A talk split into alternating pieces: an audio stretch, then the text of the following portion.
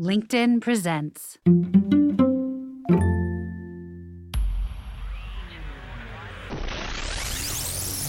Welcome to the Let's Eat Grandma Career Warrior Podcast.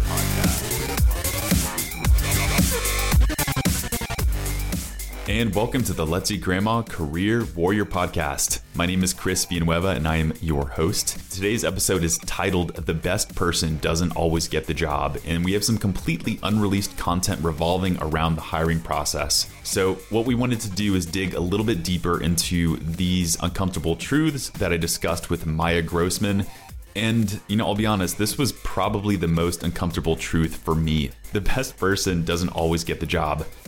And my gosh, this one was, I think, really impactful for me to reflect upon just because oftentimes we work so hard and we have a lot of talent that we're developing and honing over the years, but sometimes our resume or just how we come across in the actual hiring process makes it frustrating because like we, are just not getting noticed and picked up by the right people. And so again, this is unreleased content. We wanted to expand upon that with just a quick story and some more details on this, but I'll tell you the person delivering this key message is awesome. Maya Grossman is a marketing executive with a wealth of experience, having successfully launched products and driven growth for Fortune 500 companies like Microsoft and Google. Her name, again, is Maya Grossman, and she's the author of the groundbreaking book, Invaluable Master the Skills You Need to Skyrocket Your Career. She has over 15 years of industry experience and expertise to add to our discussion and this past conversation is going to enlighten you and give you more details about how to get picked up and how to get noticed. So, without further ado, here's that conversation with Maya Grossman, completely unreleased and hidden content. Here is why the best person doesn't always get the job.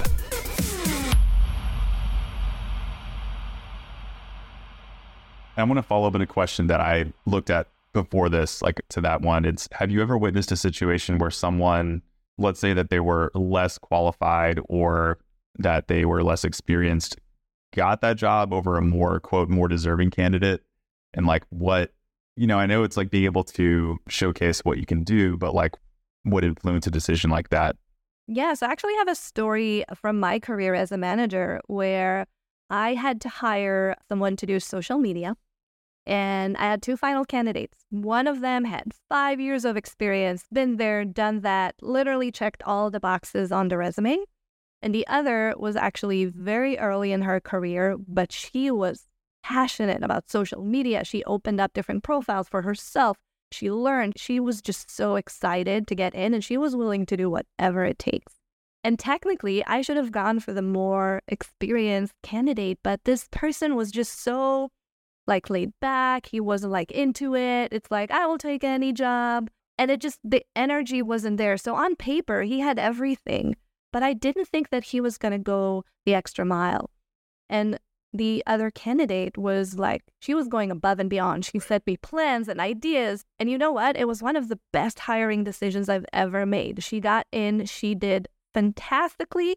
And she was one of the first to become a supervisor because she was that good. I love that attitude is one thing. I mean, we always hear it's like you can't really train for attitude or having to like go that extra mile. And so, like, that's a really good example there.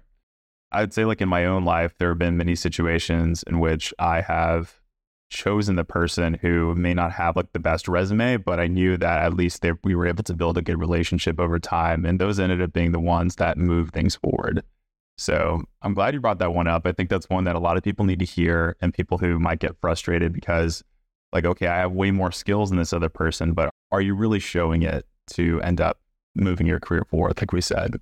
Yeah, and I can testify from my own career. Very often, if you look at my journey as a marketer, I probably tried everything you can try in the world of marketing and moving from one role to another when technically I've never done that role and leveling up was definitely not easy. I had to prove to people and to show them that I can do it. And in every step of the way, that is what I was able to do. Even though on paper, I probably wasn't the best candidate, but I was able to tell a very compelling story. When necessary, I created evidence. I literally showed them what I can do. And I built a great relationship with those people so that they really wanted to work with me. All right, career warriors, that wraps it up for today. This is why the best person doesn't always get the job. I really enjoyed this conversation with Maya Grossman, and I have a little bit of outro commentary that I would like to leave you with. On one end, this is really empowering news for folks who may not have the experience, for folks who say they think that they're getting passed up on because they have not entered a field yet and they don't have that five years of experience, or folks who might be changing careers this time. And I loved the opening story in which Maya talked about the person who came with the grit and determination and perseverance and just that really solid attitude and mindset that got them hired over somebody with five years of experience. So that was enlightening for me that the quote, best person does not always get the job. And on another end, I can also hear the perhaps concern and frustration from some job seekers who may actually feel like they have the experience over other people and they feel like they're checking up in all the boxes and for some reason they're just not getting the job. And so I hope that the second camp still feels some encouragement from this message today because yes, you have the experience and that actually is awesome and that's a good thing to highlight in a resume in your job search and in the interview, but it's also good to know that you can start to think about your career a little bit more holistically and still always make sure to shine through with your positive attitude.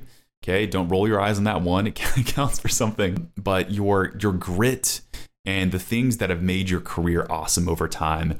And don't forget to show that you're still constantly evolving and picking up new skills.